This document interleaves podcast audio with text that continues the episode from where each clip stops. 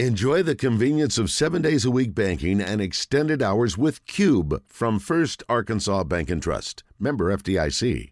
Let's go to the Brandon Moving and Storage Hotline. A guy will be very clued in to the Major League Baseball draft. I'm sure has been for some time. Probably a lot of pre-work that goes into this. I'm guessing they don't just show up and just wing it. Darek Braunecker, longtime uh, MLB agent, joining us on the hotline. Darek, welcome. What's going on? Hey, good morning, guys. How are you? Oh gosh, I'm doing well, thank you. I'm actually just leaving Cape Cod, but 72 degree, Mm. no humidity kind of weathers of, uh, of this area to jump on a plane and get to Atlanta to see one of our major league clients pitch tonight. So going uh, going from the utopia of Cape Cod down to the you know the, the dire heat of Atlanta, Georgia. Yeah. I was going to say, don't But come all back here anytime soon if you can help Right. it. Yeah. Right. So give us. How y'all doing? We're great. We're great. We're excited. I mean, it's been, you know, we, we're kind of in our doldrums from a sports radio standpoint, but we're starting to get some good things coming up here, like the draft and the Open Championship and SEC Media Days next week. So starting to pick up. But we've been, I mean, I think more clued in probably more than ever before on Arkansas with the way the baseball program has grown and now talking about the potential for the next level. Of course, Andrew Benintendi, a former Razorback, making his first All Star game this year. And it's great to see those guys develop over time. And he was a, you know, pretty much a can't miss guy, or at least we thought. So you know, we start looking ahead now at uh, at these guys, and and there's a number of Arkansas Razorbacks who are expected to hear their names called in the in the draft. I'm curious from your perspective, like what goes into this last week leading up to that first pick being taken on Sunday. Yeah, certainly. Uh, obviously, there's a groundswell of support for the Razorback baseball program just based on the success and uh, you know the kind of the continued success and the growing expectations from one year to the next with that program and what what Coach Van Horn has done there. But uh, it's good to good for the state and it's good for youth baseball in our state to you know have these guys to to look up to and aspire to be Razorbacks. It's always been the case, but I think more so now than ever. And so um, that's kind of carried over to, to the development at the lower levels, which is a great thing for, for everybody in our state. But as far as the draft goes, the preparation, yeah, there, there should be a handful of guys up there uh, that hear their names called sometime between Sunday and Tuesday. And so it'll be exciting to see kind of how that all unfolds. But um, I think as much as anything, just a lot of really good kids up there that, uh, you know, go out and represent the program well in the professional ranks and represent our state well. And and yes, Andrew Benintendi is certainly a case of uh, that one of those guys that's just continued to evolve as a as a major league player. Obviously, was a great Razorback and um, has had some ups and downs at the major league level, but is being rewarded with his uh, All Star nominate or his uh, his uh, voting in the All Star game. So it would be fun to watch him play next Tuesday and kind of go from there. But the preparation for the draft is, you know, it's a lot like it is in the other sports. But I think the difference is that obviously they're just a, a, a larger talent pool to draw from in, Major League Baseball with high school players being eligible for the draft uh, as well as junior college players and you know the, the third year player at four year school. So dynamics are quite a bit different.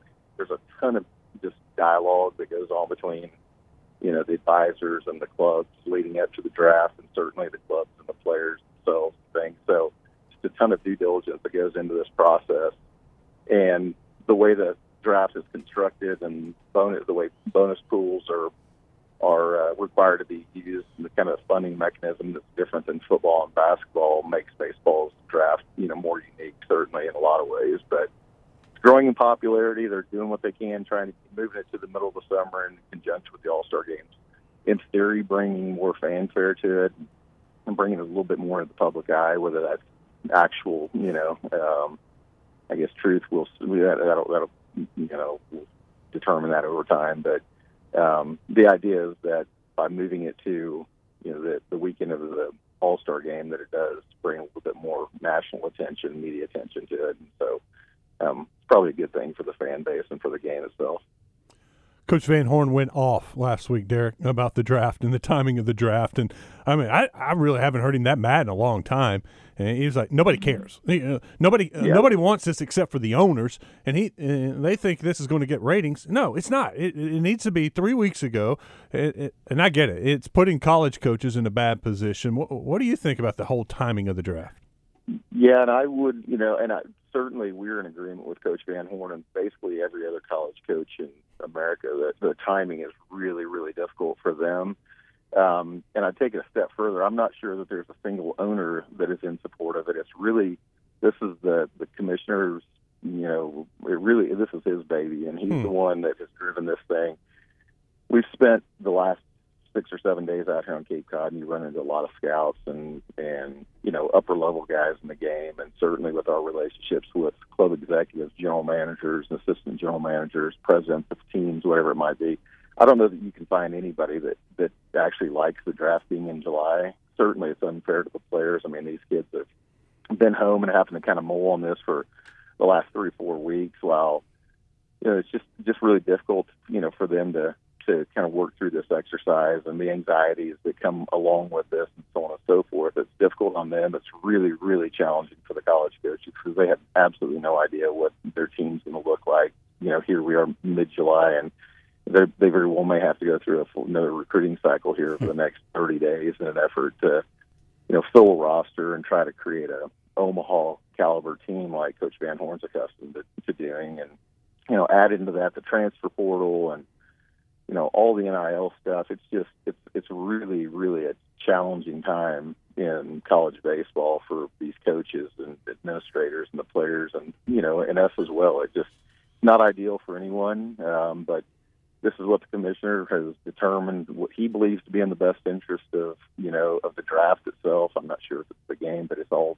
based on you know media and and television ratings and somehow you know he's determined that this is know, what he believes in the best interest. It's going to take a collective effort on you know between um, upper level management in Major League Baseball and the operations side, the scouting departments, and the college coaches to really collaborate and really fight against this in the future if we're ever going to change back to really when it's more optimal. That's I'm really.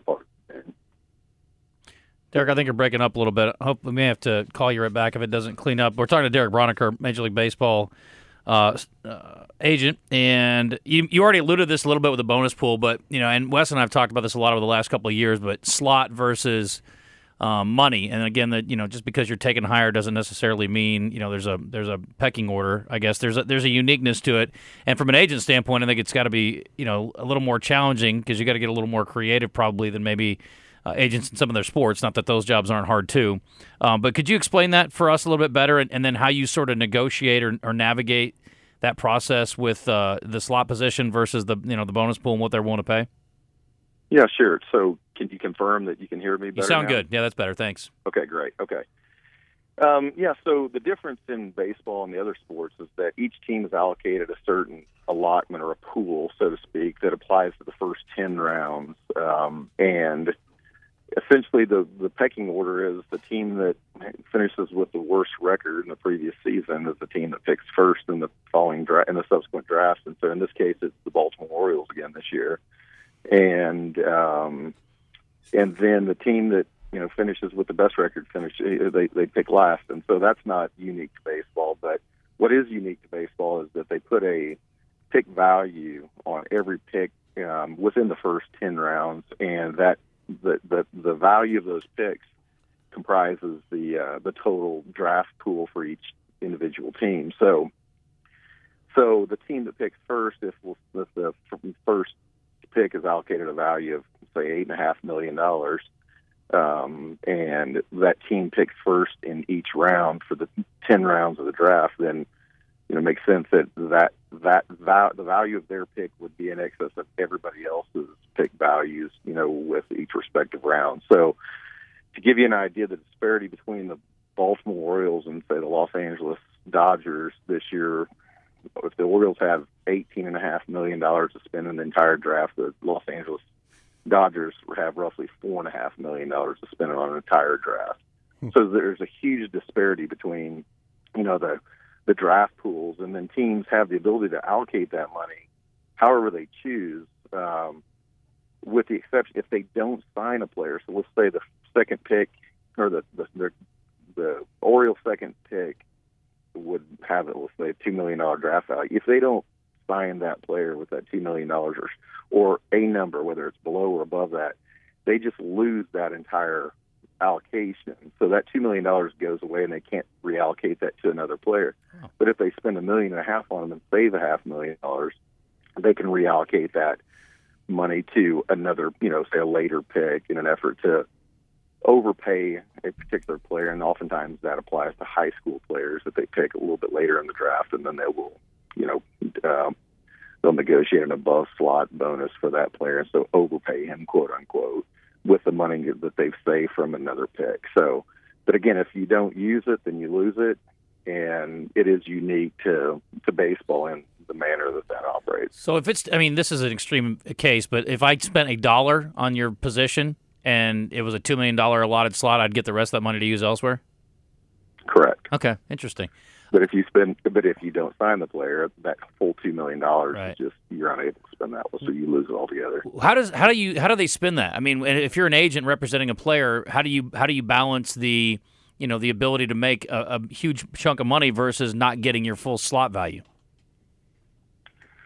You know, a lot of it's just understanding the marketplace and relationships that you have with club executives that you negotiate these deals with. Um, the reality of it is, in baseball, most of these deals are negotiated and agreed upon before the team ever selects the player. They have to know what kind of money they're committing to each individual player, therefore, what kind of money they have remaining in their pool.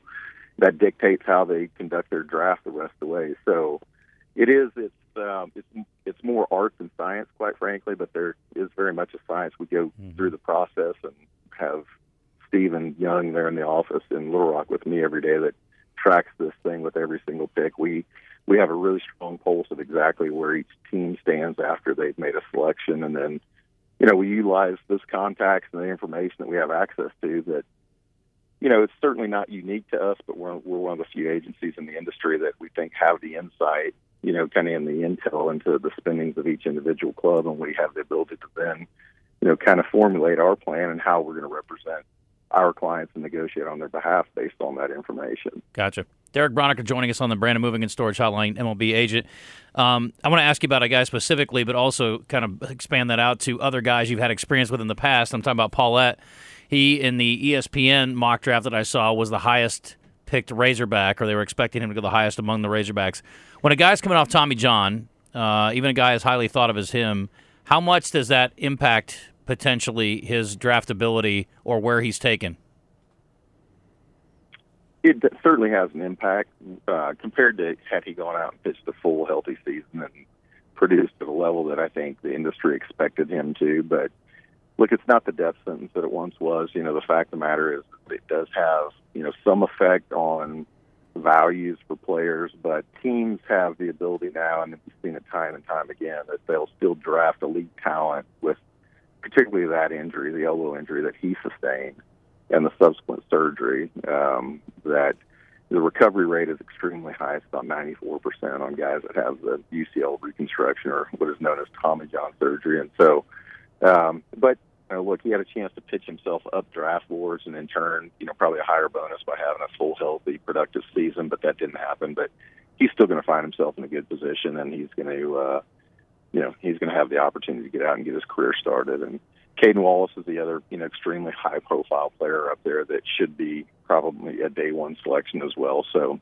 and then of course Robert Moore is kind of the third of that group that a little bit uncertain where he goes in the draft, but still a guy that you know I would expect to have a long successful major league career. With the supplemental picks, how many first round picks or day one picks are there? I think there's 80 total okay. this year, but so it's the first two rounds plus the supplemental rounds in the, in the second. So I think it puts it right at a total of 80 picks in day one. Gotcha. Who all are you representing this year?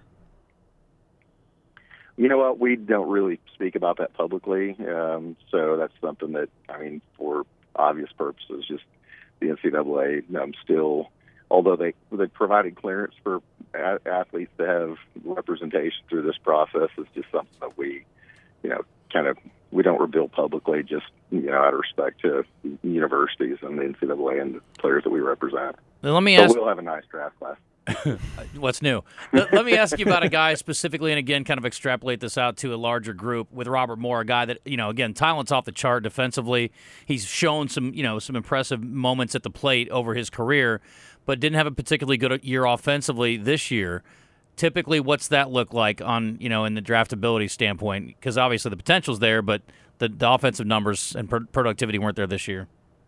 Right. Yeah, there was some regression in his performance this year that I think surprised everybody. Um, you never know, you know, the variables and you know that kind of go into you know. But we saw it with Casey Martin a couple of years ago as well, and it wound up working out fine for him. Um, but it, it's similar similar situation. There's a super high profile guy that everybody you know kind of expected, kind of superstar level production. When that didn't happen, then leaves you scratching your head a little bit and not really certain. And uh, look, scouting community feels the same way. It's like, you know, he's a guy that everybody just anticipated was going to come in and have, you know, an All American type season, and he didn't perform offensively at the level that everybody has come to to expect. But on the defensive side, the great thing, but what makes that kid so unique is that you know, it, it never seemed to affect the way he approached the game as a whole. On the defensive side, his defensive game was probably the best of anybody in college baseball, probably the sec- best second baseman we ever see in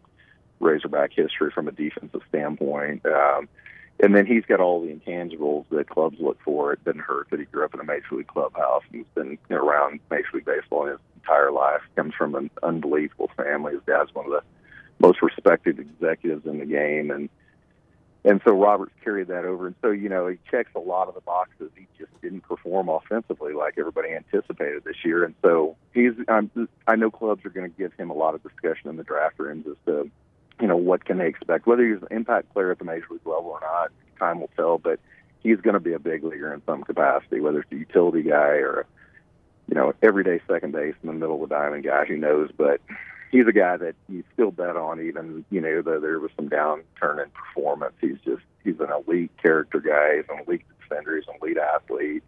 He's a you know he's a leader. He's just everything you're looking for. So I suspect he'll go probably a little bit higher than people think at the moment, just based on his spring performance. But um, I don't necessarily think he's going to be the first round pick that people thought he was going to be coming into the year. Are the Royals in a tough position with him?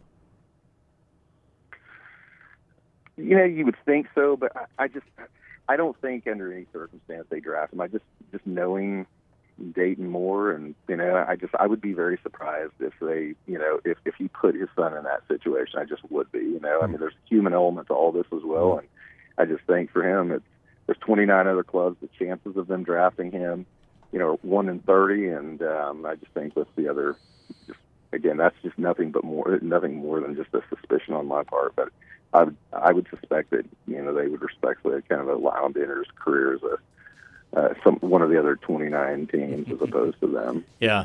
We trust your gut, Darek, in these cases. We could probably talk to you for another hour, Yeah. but I'm sure you have other things to do, and we've got to hit a con- uh, commercial break here, unfortunately. So, uh, but I appreciate the time a ton, man. I know it's a busy week for you, and uh, hopefully we can catch up after the draft too, and kind of Go, get a re- go, No, go you sh- faster. D- Darek, Darek, I know you made plenty of money, but you don't have to pay for that one. Don't outrun the cops. Just pay pay your ticket. It's fine. Uh, he's apparently in a hurry. do you. Are you in a hurry to get out of that great weather at Cape Cod? What are you doing, man? Anyway, Just in a hurry to try to get to the airport. yeah, you should drive as slowly as possible. Navigating Boston traffic isn't the easiest thing to do, even on a even on a Tuesday morning. Yeah. Well, man, safe travels. We appreciate the time. We'll talk to you later. Okay. All right. See ya. Great Thank you, guys. Yeah, you bet. Thank you, Darek Braunecker.